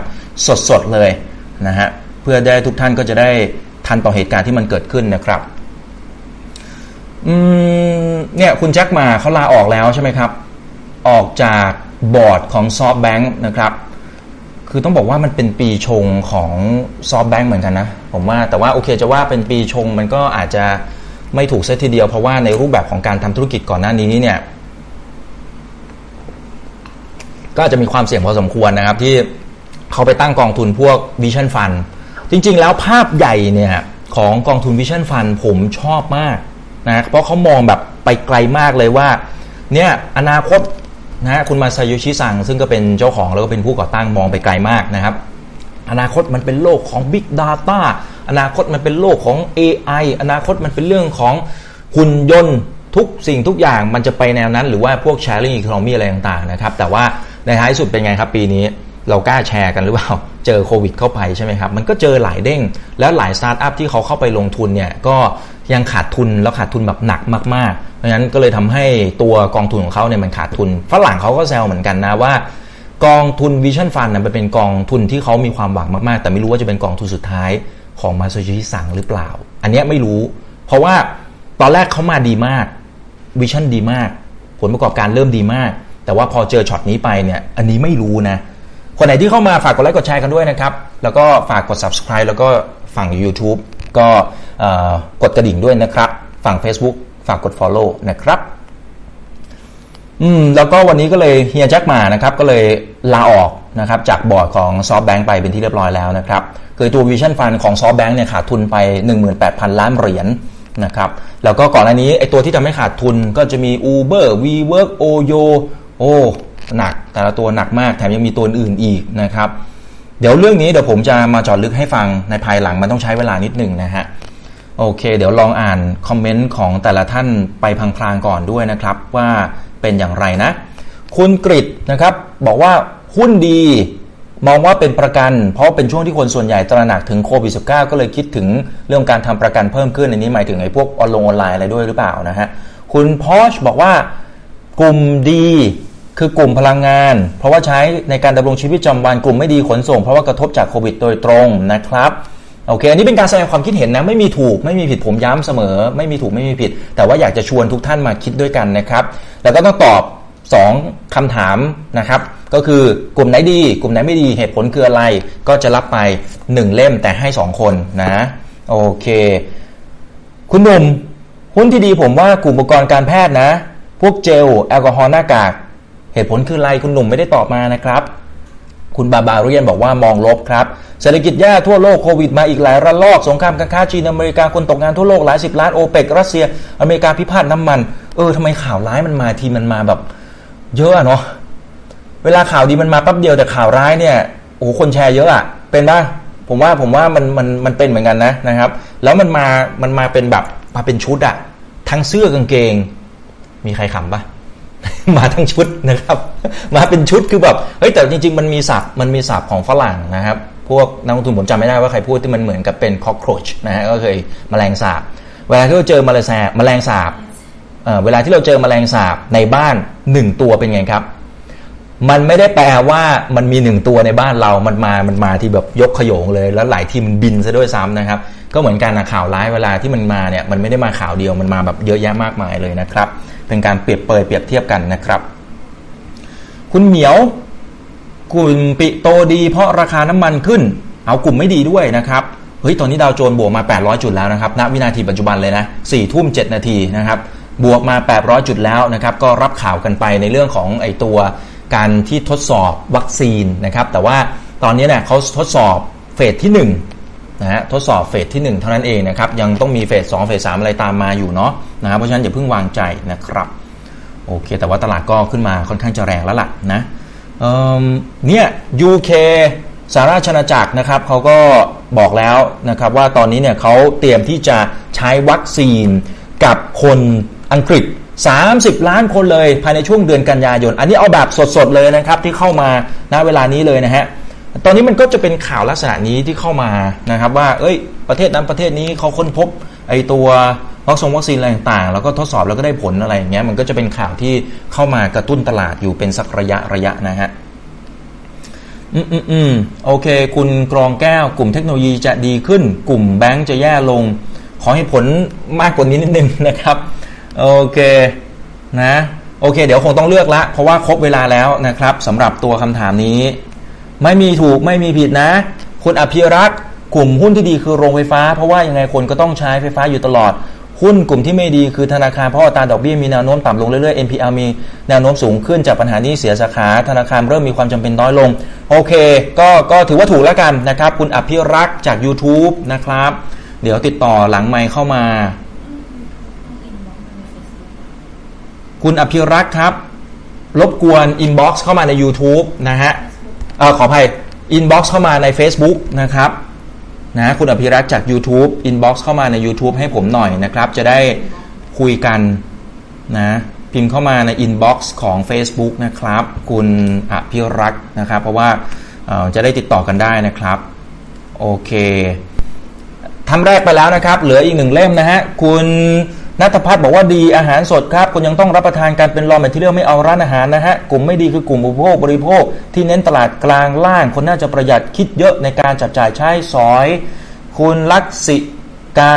กลุ่มท่องเที่ยวโรงแรมไม่ดีค่ะ ยังเงียบเหงาไปอีกนานจากโรคระบาดกลุ่มที่เกาะกับเทคโนโลยี ที่เป็นผู้นำตลาดแล้วน่าจะดีค่ะ ได้รับผลบวกจากโควิด เพราะาต้องโซเชียลดิส a ทนซิ่งโอเค ถ้างั้นเดี๋ยวให้คุณนัทพัฒน์ละกันนะครับ คุณนัทพัฒน์บอกว่า ดีนะครับ พวกอาหารสดแรงต่างเขายังต้องทานกัน คืออันนี้เป็นแค่ไอเดียนะเป็นแค่ไอเดียนะครับที่อยากจะมาแบ่งปันกับทุกๆทท่านนะครับ พอดีอันนี้ผมก็อ่านเร็วๆ แล้วก็อันไหนที่สมเหตุสมผลก็จะให้กันไปนะครับ แต่ว่าอันนี้ 3 เล่มแล้วเลยอีก2เล่มนะครับเลยอีก2เล่มเนาะโอเค ขอบคุณท่านอื่นๆด้วยนะครับ ไม่ต้องเสียใจนะเรายังมีอีก2เล่มแล้วไม่ได้แปลว่าถูกหรือผิด อันนี้ผมย้ำนะครับ และเมื่อกี้ผมอ่านแบบแรมดอมนะครับ เพราะฉะนั้นใครตอบก่อนตอบหลังไม่มีผล ผมเน้นเรื่องของความเป็นเหตุเป็นผลเป็นหลักเลยนะครับ โอเค ถัดมาเมื่อกี้เป็นความเห็นของต่างชาติที่เขามองกลางๆคือจริงๆแล้วเขามองบวกนะ เพียงแต่ว่าตลาดมันขึ้นมาพอสมควรแล้วเพราะฉะนั้นผมเลยให้เป็นแบบกลางๆ ทีนี้ทีนี้ครับทีนี้ถัดมามาดูเอากลุ่มคนที่เขามองบวกดีไหม กลุ่มคนที่มองบวก คนถัดมาครับบิลมิลเลอร์คนไทยอาจจะไม่ค่อยรู้จักแต่ว่าในต่างประเทศเนี่ยเขาถือว่าค่อนข้างจะดังเลยนะครับเขาเนี่ยท่านนี้ท่านนี้นะครับ คือเมืองไทยคนไทยอาจจะไม่ค่อยรู้จักแต่ว่าเมืองนอกเนี่ยก็ค่อนข้างจะแฮปปี้กับคนนี้ในเรื่องของมุมมองการลงทุนอะไรต่างๆเนี่ยนะครับ แล้วก็ท่านนี้คือ CIO ของ Miller Value Partners นะครับก็เป็นบริษัทที่เขาก่อตั้งขึ้นมาเองนั่นแหละนะครับเนี่ยคนข้างๆผมนะครับ คือ ท่านบอกอย่างนี้นะ แล้วอาจจะเชื่อมไปกับสิ่งที่เราคุยกันไปเมื่อกี้ด้วยนะครับ ยกตัวอย่างว่า ถ้าสมมติคุณไม่ซื้อหุ้นสายการบิน นั่นหมายความว่าคุณกำลัง bet against วัคซีนนะครับนั่นหมายความว่าคุณกำลังพนันตรงกันข้ามกับทางฝั่งของวัคซีนนะความหมายคือว่าเฮ้ยแสดงว่าคุณไม่เชื่อนี่ว่ามันจะมีวัคซีน อันนี้ยกตัวอย่างนะครับ นั่นคือคำพูดของเขาถามว่าเพราะอะไรคือ คือท่านลองให้เราจินตนาการดูนะครับว่าก่อนหน้าโควิด เราบินเยอะถูกปะเราบินเยอะมากๆนะครับ เราบินไปนู่นไปนี่ไปตามประเทศไปเที่ยวทั่วประเทศเลยแล้วแต่นะครับ ท่านก็เลยบอกว่าไอเนี้ยมันเป็นพฤติกรรมสัญชาตญาณของคนนะ เพราะฉะนั้นในท้ายที่สุดเดี๋ยวคนก็จะกลับมาบินเองนะครับ เพราะว่าตอนนี้เนี่ยคนมันแค่ไม่มั่นใจนะครับในเรื่องของโอกาสในการติดเชื้ออะไรก็แล้วแต่นะครับพอไม่มั่นใจปุ๊บก็เลยอาจจะไม่กล้าบิน แล้วก็ อาจจะไม่กล้าบินไปอีกสักระยะหนึ่งเลยแหละ ถูกไหมฉะนั้นสิ่งหนึ่งนะครับสิ่งที่เราจะต้องติดตามกันก็คือ วัคซีนมันมีพัฒนาการกันอย่างไร ตอนต้นเมื่อกี้เล่าไปแล้วนะครับ ว่าทางฝั่งของต่างประเทศเองเนี่ยเขาก็ได้มีการบอกแล้วนะครับว่าตอนนี้เนี่ยเขากำลังเร่งมือในเรื่องการทำวัคซีนอย่างบริษัทล่าสุดนะครับที่เล่ากันไปนะครับก็คือบริษัทโมเดอร์นานะครับอันนี้บวกไปประมาณ 26%นะครับแล้ว ทางฝั่งของจีนเองในช่วงบ่ายๆเขาก็บอกท่านสีจิ้นผิงนะครับคุณสีจิ้นผิงประธานาธิบดีสีจิ้นผิงเนี่ยก็บอกนะครับว่าเตรียมพร้อมที่จะอัดฉีดเงินเต็มที่เลยนะครับประมาณ 2,000 ล้านเหรียญคิดเป็นเงินไทยก็ประมาณสัก60,000 ล้านบาทนะครับในช่วง 2 ปีนับจากนี้ไปในการที่จะช่วยเหลือในเรื่องของการโต้ตอบนะครับรับมือกับโควิด -19 นะครับอันนี้ก็ถือว่าร่วมด้วยช่วยกันคุณบิลเกตส์ก็เหมือนกันนะครับบิลเกตส์เองก็ทุ่มเม็ดเงินจากมูลนิธิ เมลินดาเกตส์ของท่านนะครับทุ่มเม็ดเงินเต็มที่ในการพัฒนาวัคซีนวัคซีนต่างๆ คือคุณบิลมิลเลอร์ท่านบอกงี้ครับ คุณบิลมิลเลอร์บอกว่าลองจินตนาการดูสิว่าก่อนหน้านี้จริงๆมันก็มีโรคอื่นๆเหมือนกันนะ เช่นอะไรบ้าง เช่นโปลิโออีสุกอีใสเป็นต้นมันก็มีโรคเหมือนกันถูกไหมครับ เพียงแต่ว่าเรามีวัคซีนในการป้องกันนะครับ พอเรามีวัคซีนในการป้องกัน เราก็เลยมีความเชื่อมั่น เราก็เลยกล้าเดินทางไปนู่นไปนี่นะครับฉะนั้นท่านบอกว่าในท้ายที่สุดนะ เดี๋ยวมันก็จะเจอวัคซีน พอเจอวัคซีนเสร็จปั๊บเราก็จะกล้าเดินทาง เพราะฉะนั้นท่านก็เลยเชื่อว่าเฮ้ยกลุ่มสายการบินน่าจะมา แล้วหุ้นอะไรต่างๆนะครับที่คุณปู่วอร์เรนบัฟเฟตต์ขายออกไปนะครับเช่น Delta Airline American Airline เป็นต้นนะครับที่ราคาหุ้นมันร่วงลงมาเยอะเนี่ยทางด้านของคุณบิลมิลเลอร์คิดสวนทางกับคุณปู่ ก็เลยกลับเข้าไปเก็บหุ้นสะสมหุ้นเป็นต้นเนี่ยเห็นไหมฮะคือนักลงทุนระดับโลกมองเรื่องเดียวกันจำคำพูดของคุณโฮเวิร์ดมาร์กส์ได้ไหมครับ มองเรื่องเดียวกัน แต่ประสบการณ์ของเราแตกต่างกันไปนะครับ ก็จะตัดสินใจในการลงทุนในมุมที่แตกต่างกันไปเช่นเดียวกัน คุณปู่มองว่าสายการบินมันเปลี่ยนไปแล้ว ไม่มีวันเหมือนเดิม แต่คุณบิลมิลเลอร์บอกว่า เฮ้ยไม่มันมีโอกาสเหมือนกันเพราะว่าสัญชาตญาณคนยังชอบการเดินทางนะครับ แล้วในระหว่างที่เราคุยกันนะครับ ขอบคุณพี่มี่ด้วยนะฮะคุณพี่มี่นะครับ คุณทิวาชินทาดาพงศ์นะครับ เมื่อวานจริงๆวันก่อนหน้านี้เพิ่งจะไลฟ์สดคุยกันไปถามความเห็นแล้วก็ประสบการณ์พี่มี่เพิ่งจะ ส่งข่าวมาสดสดร้อนร้อนด่วนจีไปเซนีจ๋าเลยนะครับ มิ้นท์ฮะไมเนอร์คนไหนที่ลงทุนอยู่ ผมรบกวนให้ฟังให้ดีนะครับ อันนี้ต้องขอบคุณข้อมูลจากพี่มี่นะครับ ส่งเข้ามาณวินาทีนี้เลยนะครับ ขอบคุณพี่มี่ด้วยนะฮะมิ้นท์เพิ่มทุนครับ เพิ่มทุนให้ผู้ถือหุ้นเดิม 6.45 ต่อ 1 หุ้นใหม่ ราคาเฉลี่ย 7-15 วัน จะขึ้น XR วันที่ 8 กรกฎาคมนะฮะ อันนี้สดๆร้อนๆเลยนะครับ แล้วก็ออกวอร์เรนนะฮะอันนี้ชุดที่ 7 แล้วนะครับมินวอร์7นะครับ17ต่อ1โอ้ข่าวใหญ่ครับ เรื่องนี้ข่าวใหญ่ฮะเดี๋ยววันพรุ่งนี้น่าจะต้องมีการวิเคราะห์อย่างลึกซึ้งเลยนะครับ แล้วจริง ๆ มันเป็นมุมที่พี่มี่ได้วิเคราะห์กันไปคนไหนที่อาจจะพลาดคลิปของพี่มี่ไปนะครับ เดี๋ยวไปกดดูย้อนหลังได้นะครับ เดี๋ยวจะแปะลิงก์ให้นะครับ เข้าไปดูย้อนหลังได้พี่มี่ วิเคราะห์ให้ผมฟังแล้วก็ท่านผู้ฟังที่ฟังไปพร้อม ๆ กันนะครับ บอกว่ากลุ่มนี้ให้ระวังนะ กลุ่มนี้เขามีโอกาสที่จะเพิ่มทุนเหมือนกันนะนะครับ เพราะว่าตอนนี้เนี่ยสถานการณ์ค่อนข้างจะย่ำแย่อย่างมิ้นเองเนี่ยเขาประกาศผลประกอบการออกมาใช่ไหมครับก็ขาดทุนจริง ๆ ตัวเลขที่ในทางบัญชีที่ประกาศออกมาเนี่ยพันกว่าล้านเท่านั้นเอง แต่ว่ามันมีกำไรพิเศษซ่อนอยู่ พอหักไปหักมาจริงมันขาดทุนไป 3,000 กว่าล้านนะครับ เพราะฉะนั้น สิ่งที่ทางด้านของผู้บริหารพยายามจะมองคือ ตอนนี้จริงๆ มันก็ยังพอมีเงินสดอยู่แหละนะครับเพียงแต่ว่าเราต้องมองข้ามช็อตไงคือถ้าสมมติว่าเราไม่เพิ่มทุนตอนนี้เราไปรอให้สถานการณ์มันย่ำแย่มากๆ ราคาก็อาจจะได้ไม่ดีใช่ไหมครับอันนี้ยังใช้ราคาเฉลี่ย 7-15 วันนะฮะแล้วตรงนี้ต้องติดตามกันนะครับ เดี๋ยวต้องวิเคราะห์ครับไอ้ตัวนี้ต้องมากลับมาคุยกันต่อนะครับ แต่เดี๋ยวขอกลับมาเรื่องหลักของเราก่อนนะครับ เดี๋ยวเดี๋ยวมันจะคุยไปไกลกันใหญ่นะครับเพียงแต่ว่าบอกก่อนนะครับ ว่าเรื่องนี้เรื่องใหญ่พรุ่งนี้แน่นอนนะครับสำหรับมิ้นนะฮะะเดี๋ยวดูราคาล่าสุดให้ชัดๆเลยนะครับว่ามิ้นวันนี้เนี่ยเขาปิดราคาไปเท่าไหร่ 16 บาท 80 สตางค์ติดลบลงไปประมาณ 7.18%นะครับแล้วก็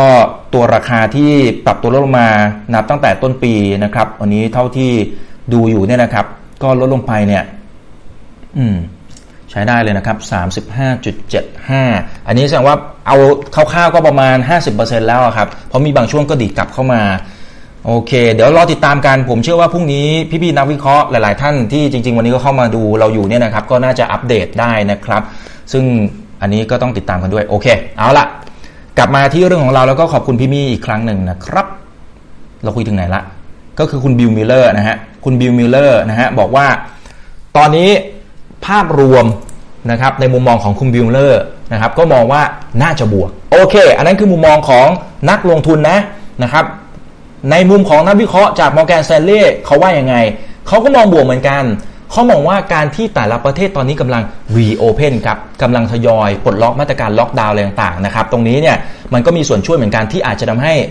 ตลาดมันน่าจะวิ่งไปต่อได้ในเชิงเซนติเมนต์นะครับ แล้วถ้ามองในเรื่องของ real sector ล่ะ จริงๆ ก็มีโอกาสที่จะดีขึ้นเหมือนกัน เพราะว่าร้านค้าต่างๆ ก็จะกลับมาเปิดได้อย่างน้อยๆนะครับก็พอจะมีรายได้เข้ามาจุนเจือบ้าง ซึ่งถามว่าจะคุ้มไหมอันนี้ก็คงต้องว่ากันอีกทีหนึ่งเพราะว่าโดยเฉพาะร้านค้าในห้างถูกต้องไหมครับก่อนหน้านี้ก็อาจจะมีช่วง grace period นะครับที่อาจจะไม่ได้จ่าย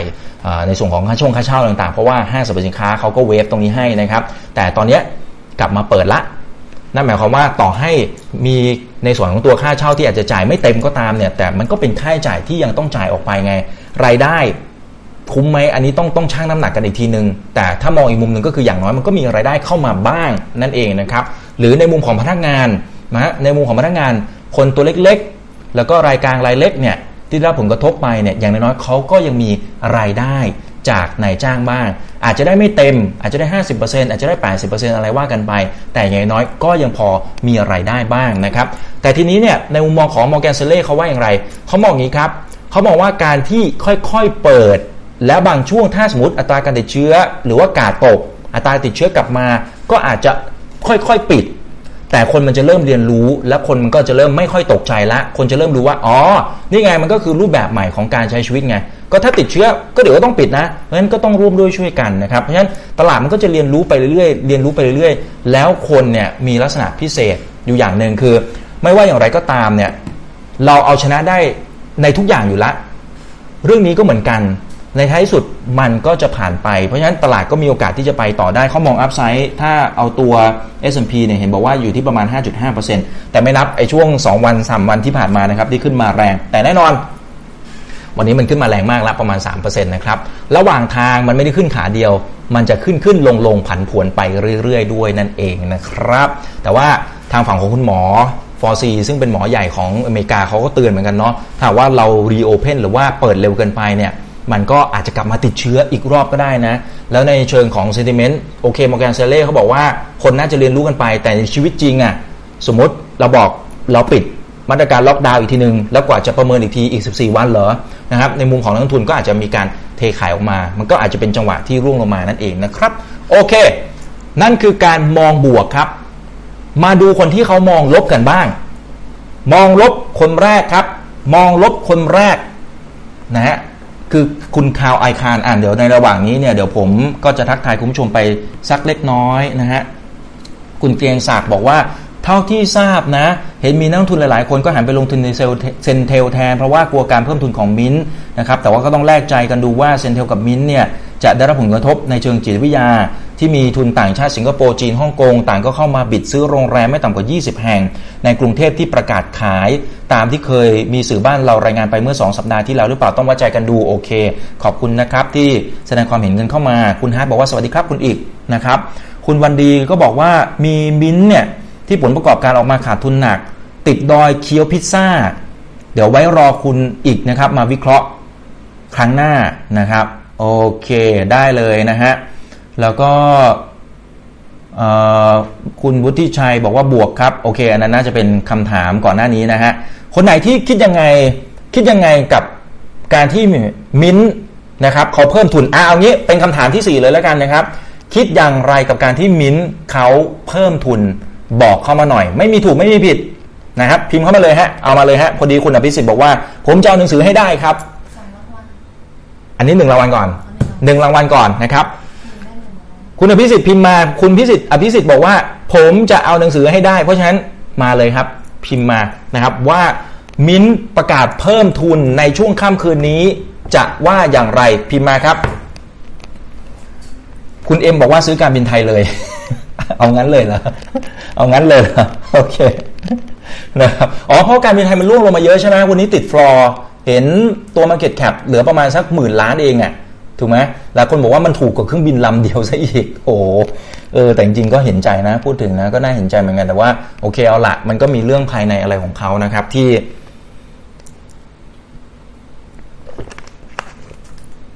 ที่อาจจะเป็นปัญหาเรื่องของการบริหารจัดการอะไรต่างๆนะครับ โอเค มาเลยมาเลยนะครับ คุณต้นบอกว่าสมควรแล้วครับ โดนหนักที่อิตาลีกับสเปนบ้านเราด้วยนะครับ มีความคิดเห็นอย่างไรเกี่ยวกับมิ้นท์นะครับ ที่เขามีการเพิ่มทุนไปเมื่อสักครู่นี้นะฮะพิมพ์เข้ามาครับพิมพ์เข้ามา แล้วเดี๋ยวในระหว่างนี้ผมเล่าต่อนะครับ เล่าต่อแล้วเดี๋ยวมาอ่านคอมเมนต์กันนะฮะคุณคาวไอคานนะฮะเนี่ยครับท่านนี้ฮะ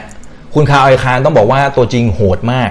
นะโหดในแง่ของความ aggressive ในการลงทุนนะครับเขาโด่งดังมาตั้งแต่ปี 1980 จนถึงทุกวันนี้นะครับ และแต่ละดีลที่เขาเข้าไปบิดเนี่ยส่วนใหญ่มักมักจะมีประเด็นอะไรตามมาเสมอๆนะครับ เพราะว่าหลายครั้งที่แกเขาท่านเข้าไปซื้อเนี่ยนะครับ ก็จะค่อนข้างซื้อแบบ aggressive นะครับ หลายครั้งเนี่ยสับทางเทคนิคคือ hostile takeover เลยนะครับ คือพูดถึงหุ้นใหญ่นะครับ หรือว่า จ้าของเนี่ยเขาก็อาจจะไม่ได้เห็นด้วยอะไรสักเท่าไหร่ แต่ว่าเฮียแกนี่ก็จัดหนักจัดเต็มเลยนะครับ อย่างกรณีล่าสุดถ้าจำไม่ผิดก็จะมี HP ใช่ไหมครับอ่าตรงนี้เนี่ยเขาเขามีเรื่องมีราวอะไรกันก็นี่แหละนะครับ ก็เจ้านี้แหละนะครับ เพราะว่าตามสไตล์ของท่านเนี่ยคือท่านจะมองหากิจการที่อาจจะเคยดีหรือว่าแบรนด์ที่มันแข็งแรงแข็งแรงนะครับ ก่อนหน้านี้ก็จะมีเดลอะไรถ้าผมจำไม่ผิดนะนะครับ แล้วก็เข้าไปบิดเข้าไปซื้อเข้าไปกว้านซื้อค่อยๆเข้าไปเก็บหุ้นอะไรต่างๆนะครับแล้วถึงเวลาก็จะไปฮุบของเขาเลย แต่ส่วนใหญ่มันก็จะเป็นกิจการที่มันเริ่มส่งสัญญาณว่ามันเริ่มแย่มันเริ่มมีปัญหานะครับแล้วพอมีปัญหาปุ๊บเข้าไปเทคโอเวอร์ท่านก็จะ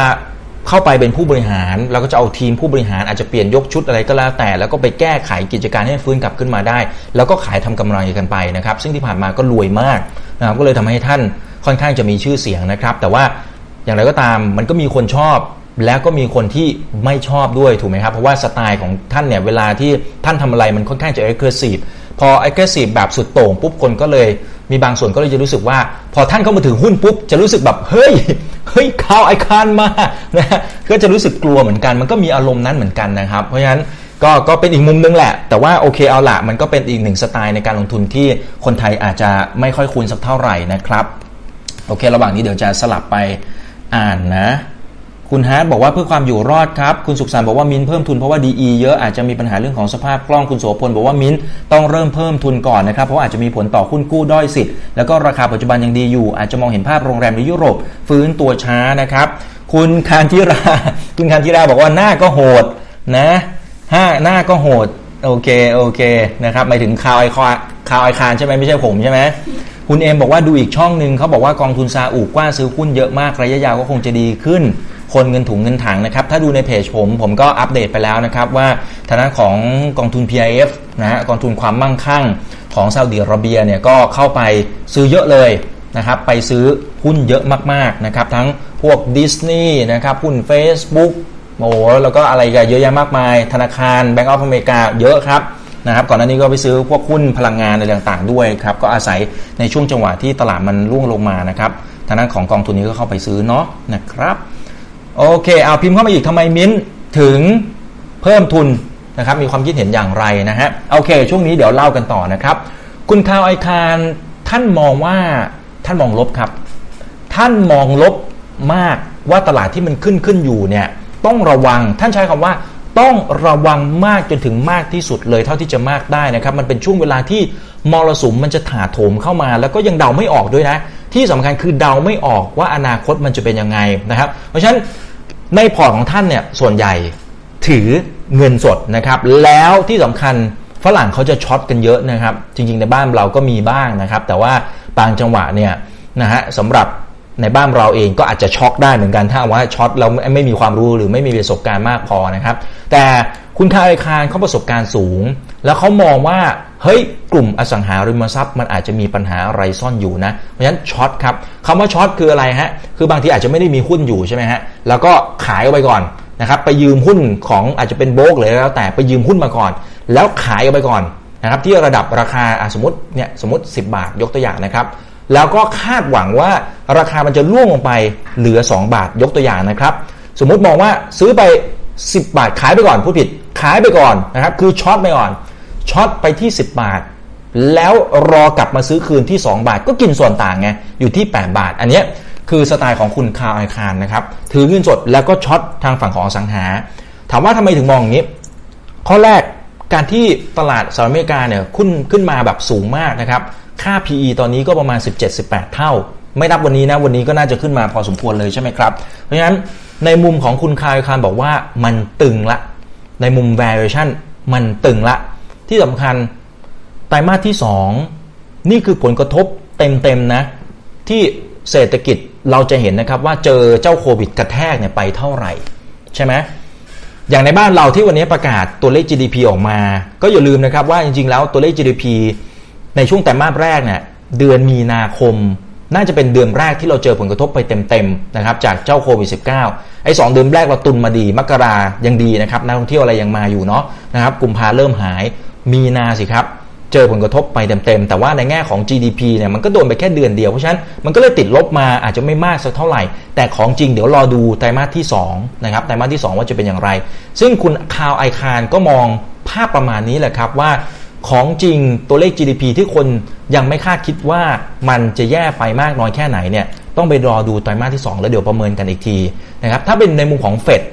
คุณเจริญพาวเวลก็มองว่าแน่ๆครับติดลบประมาณ 20-30%และแน่นอนด้วยอัตราการว่างงานเนี่ยก็น่าจะพุ่งขึ้นไปประมาณ 30%เลยแหละนะครับปัจจุบันอยู่ที่ประมาณ 14-15%ซึ่งสูงที่สุดนับตั้งแต่สงครามโลกครั้งที่ 2 แล้วนะแต่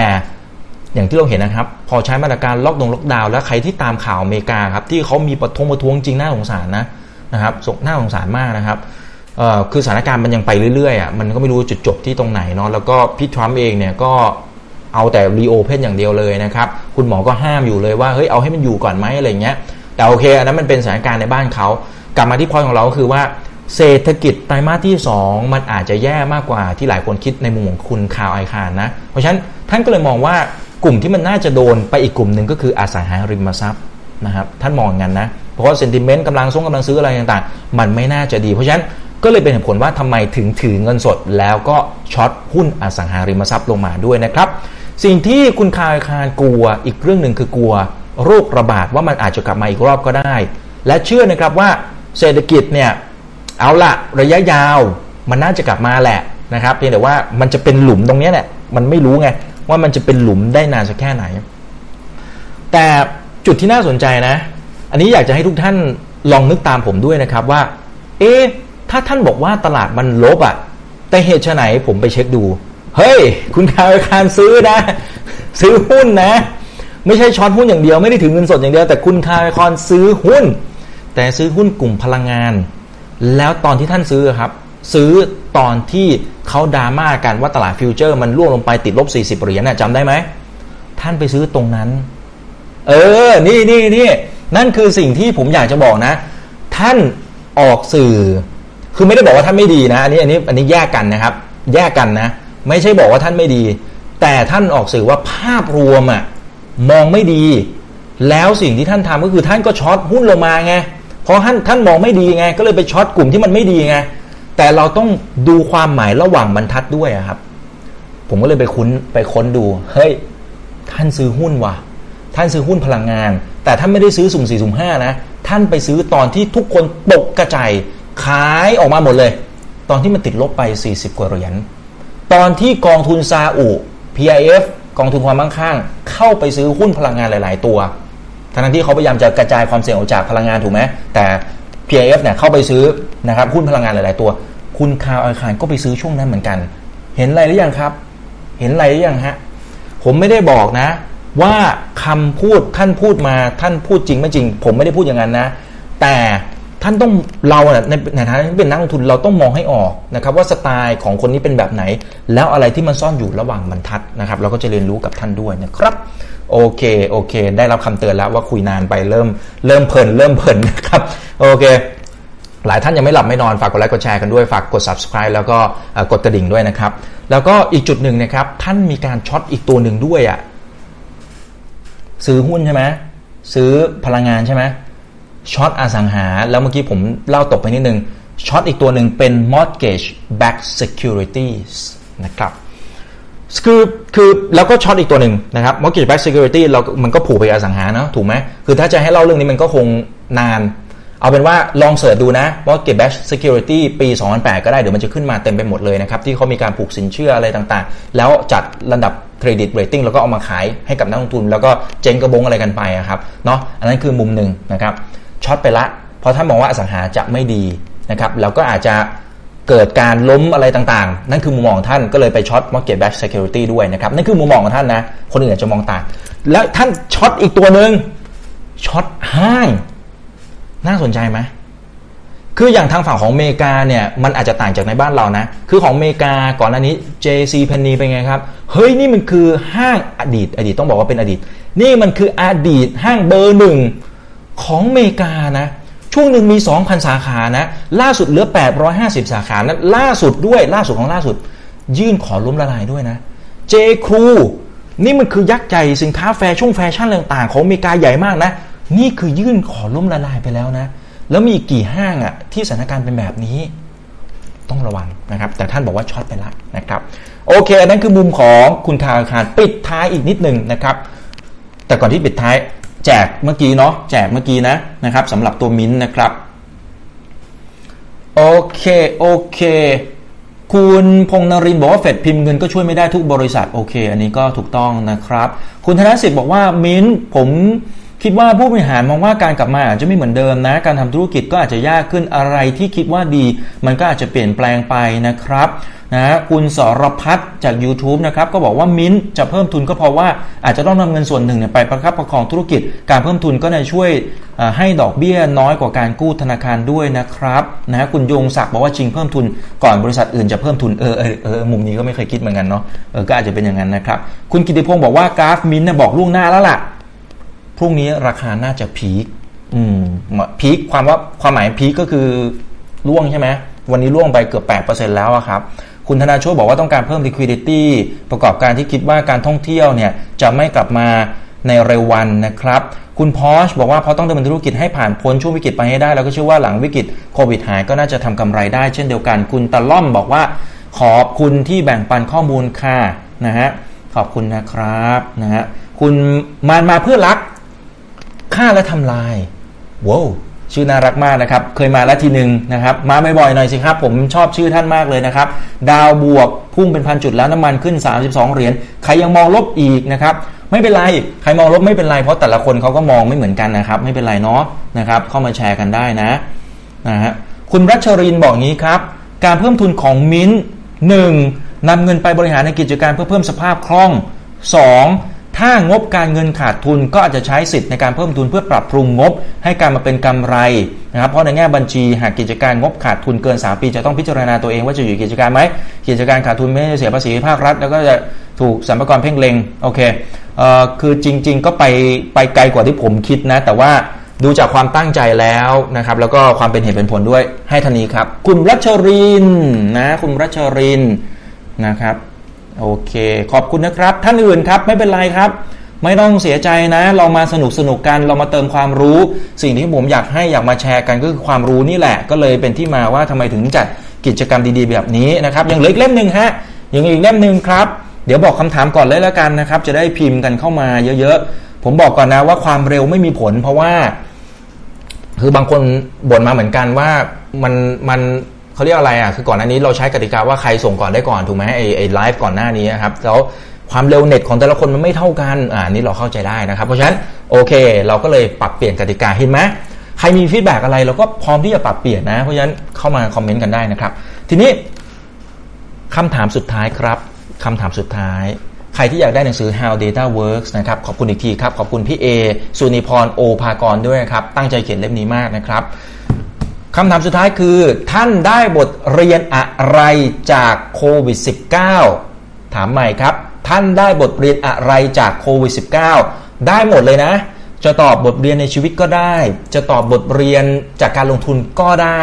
แล้วให้เหตุผลมาหน่อย ผมย้ำเสมอทำทุกสิ่งทุกอย่างมันควรจะต้องมีเหตุมีผล ไม่มีถูกไม่มีผิดมาเลยครับ คนไหนอยากได้เล่มสุดท้ายพิมพ์เข้ามาครับ พิมพ์มาเลยฮะพิมพ์มาเลยครับ ท่านได้บทเรียนอะไรจากโควิด -19 พิมพ์เข้ามาครับ โอเค เหลือเหลือมุมมองของโบรกใหญ่อีกโบรกหนึ่งก็คือ Goldman Sachs นะครับ เป็นมุมมองลบนะนะครับ ท่านบอกว่าตอนนี้เนี่ยข่าวดีที่เราเห็นอยู่ในตลาดที่เราว่ากันไปเนี่ยวัคซงวัคซีนใช่ไหมข่าวดีเรื่อง reopen เศรษฐกิจก็คือกลับมาเปิดกันอีกรอบปลดมาตรการล็อกดาวน์ มันซึมซับเข้าไปในราคาไปหมดแล้ว ทุกคนรู้นี่ ทุกคนรู้ใช่ป่ะว่าในท้ายที่สุดมันอาจจะต้องมีวัคซีน ทุกคนรู้ว่าโควิด -19 ในสักวันหนึ่งมันก็จะหายไปท่านนี้นะครับ Goldman Sachs ก็เลยมองบอกว่าเนี่ยทุกคนรู้แล้วมันก็ซื้อซื้อขายขายอะไรเข้าไปในราคาจะไปหมดแล้ว ทุกคนทราบไปหมดแล้วเพราะฉะนั้นมัน upside มันอาจจะไปต่อไม่ได้เยอะในขณะเดียวกันฝั่งดาวไซด์สิ อันเนี้ยอาจจะหนักหน่อยเนี่ยอัพไซด์มองว่า2%นะครับจากจุดที่ที่อยู่ณตอนนี้นะครับ แต่ดาวไซด์โอกาสที่จะปรับตัวลงไปมอง 15%เลยอะแต่นี้หุ้นอเมริกานะครับ คือตอนนี้เนี่ยท่านก็มองอีกแบบหนึ่งว่า PE อยู่ที่ประมาณ 17-18 เท่าเนี่ยคล้ายๆกับคุณคาวไอคารนะครับ valuation ตอนนี้ตึงมากตึงอะ่ะตึงมาก 17-18 เท่าตึงแล้วล่ะ แล้วการทยอยเปิดเศรษฐกิจ reopen economy นะครับ เมื่อกี้คุณทรัมป์เพิ่งจะทวีตไปเหมือนกันนะครับ ใช้คำนี้ reopen economy รู้สึกปีนี้คุณทรัมป์เขาก็เขาเจอปัญหาอะไรเยอะเหมือนกันเนาะนะครับ ไปทะเลาะโอบามา ไปทะเลาะกับจีนนู่นนี่นั่น โอ้โห ปวดหัว แล้วยิ่งเจอกับโควิด -19 อีกอะ่ะ เออ ต้องรอรุ้นเนาะว่าสุดท้ายแล้วท่านจะกลับมาเป็นประธานาธิบดีหรือเปล่านะครับ โอเค เอาละกลับมา คือการเปิดเศรษฐกิจหรือว่ารีโอเพนในช่วงครึ่งปีหลังนะครับ ก็มองเหมือนกันว่าโอเคมันมันก็น่าจะมีพอมีอัพไซด์อยู่บ้าง แต่สิ่งที่น่าสนใจก็คือว่าอย่าลืมนะ หุ้นเทคโนโลยี ที่ตอนนี้มันขึ้นมาแรงๆเนี่ยแล้วทำให้ PE มันสูงขนาดนี้เนี่ยอย่าลืมนะ มันคือหุ้นเทคโนโลยี หุ้นเทคโนโลยีอะไรบ้าง พวกฟางนะฮะ Facebook Amazon Alphabet นะฮะ มีอะไรอีกอะ Alphabet ก็คือ Google นะครับ Netflix นะครับ ถูกไหม หุ้นเหล่านี้ perform แบบโคตรดีในช่วงปีที่ผ่านมาตั้งแต่ต้นปีจนถึงตอนนี้แหละ แล้วก็หลาย ๆ ตัว all time high ละ Amazon มีบางช่วง all time high ละนะครับ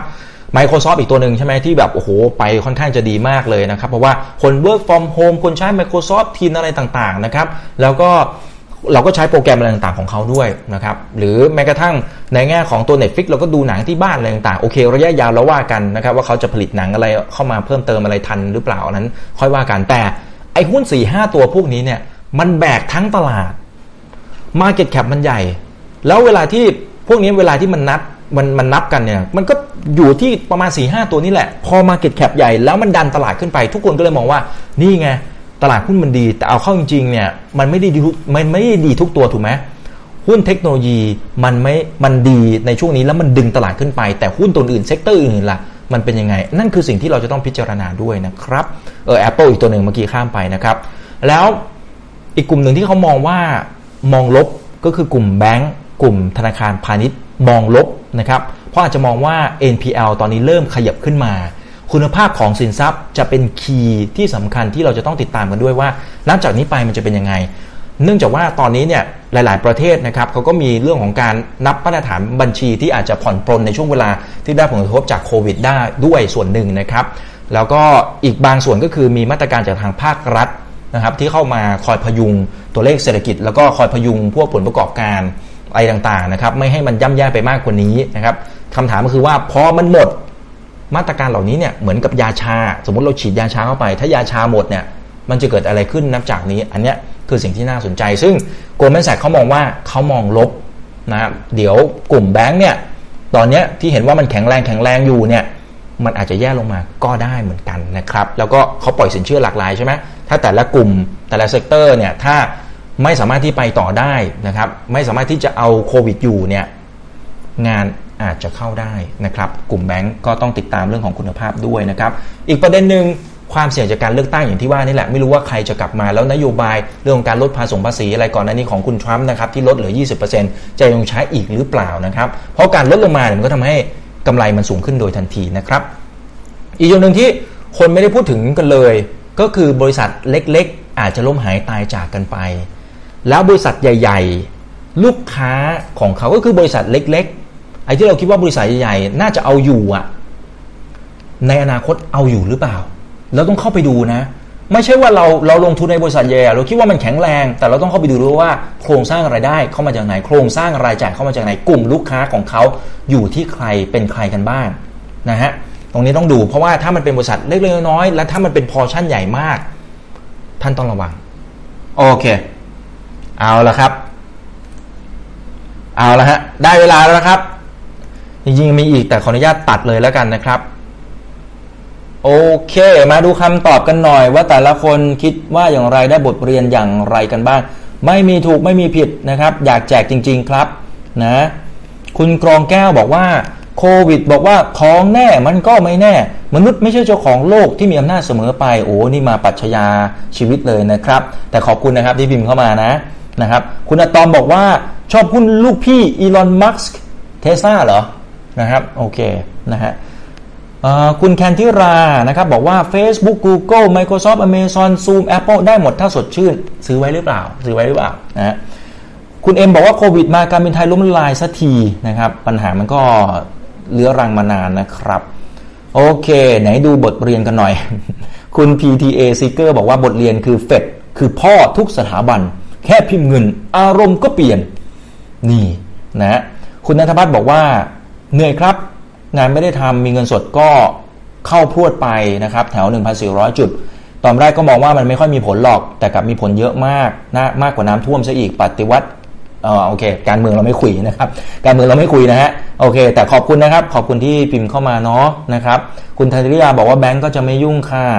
คุณพิพัฒน์บอกว่าได้บทเรียนว่าการเตรียมตัวโดยเฉพาะความรู้สำคัญจริงๆ ตอนที่เราทำธุรกิจไม่มีหนี้ใช้เงินอย่างประหยัดเก็บเงินสำรองไว้ใช้ 1-2 ปีแบ่งพอร์ตการลงทุนกินเงินปันผล เรื่องพวกนี้มันสาคัญมากจริง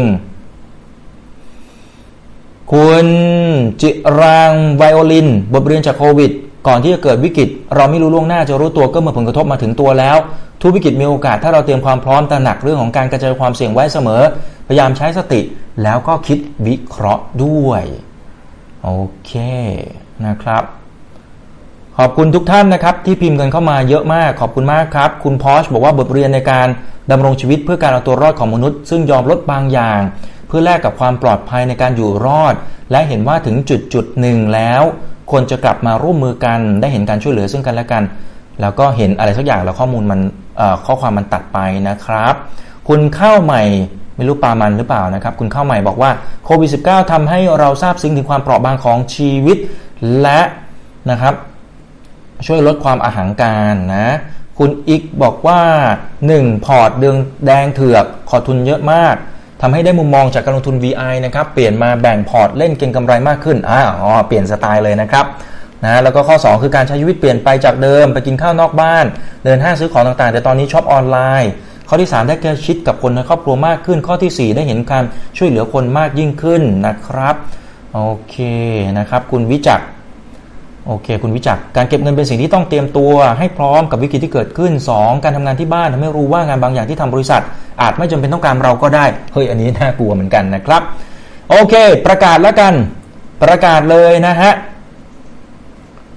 ประกาศเป็นคุณพิพัฒน์ครับ ให้คุณพิพัฒน์แล้วกันนะครับ คุณพิพัฒน์จาก YouTube เพราะฉะนั้นเดี๋ยว inbox เข้ามาใน Facebook นะครับ คุณพิพัฒน์ฮะ คุณพิพัฒน์ถ้าได้ยินแล้วตอบด้วยนะครับ แล้วก็เดี๋ยว inbox เข้ามาใน Facebook คนไหนที่ดูเราอยู่ฝากกดไลค์กดแชร์ ฝากกด Follow เข้ามาให้ inbox มานะครับ ทุกคน inbox เข้ามา คนไหนที่ได้รับรางวัลวันนี้แจกไป 5 เล่ม How Data Works inbox เข้ามาทาง Facebook นะครับ จะชมเราจากทางไหนก็ inbox เข้ามาทาง Facebook นะครับ แล้วก็บอก ชื่ออะไรต่างๆนะครับ พิมพ์เข้ามาได้เลยนะฮะพร้อมที่อยู่ด้วยครับ โอเคขอบคุณทุกท่านที่ติดตามชมกันเข้ามานะครับ ก็พยายามจะมองหาเนื้อหาที่น่าจะเป็นประโยชน์กับทุก ๆ ท่านนะครับ แล้วก็จะพยายามจะมาแบ่งปันในแง่มุมต่างๆ ในเชิงของการวิเคราะห์ด้วยนะครับ ก็หวังว่าจะเป็นประโยชน์กับทุกท่านเนาะเป็นประโยชน์หรือเปล่า เป็นไหมอยากให้ผมชวนคุยเรื่องไหนบอกมาได้นะนะครับ request เข้ามาได้นะ แล้วเดี๋ยวผมจัดให้ เรื่องไหนผมไม่รู้ ผมหาผู้รู้มาให้ เรื่องไหนผมรู้ผมมาแชร์นะครับเราก็ต้องย้ำเสมอมันไม่มีถูกไม่มีผิดหรอกครับ มันเป็นเรื่องของมุมมอง มันเป็นเรื่องของแล้วแต่ว่าข้อมูลตรงเนี้ยประสบการณ์ที่เราเคยได้รับมันเป็นยังไง แต่ขอให้เปิดใจครับ ขอให้เปิดใจรับทุกมุมมอง และอย่าไปลอกการบ้าน อย่าไปก๊อปปี้คนอื่นอย่างเดียว เราต้องดูด้วยนะครับว่าทำไมเขาถึงลงทุนแบบนี้นะครับ ตรงนี้ก็จะช่วยทำให้เรานั้นประสบความสำเร็จในการลงทุนระยะยาวด้วยผมย้ำเสมอนะครับ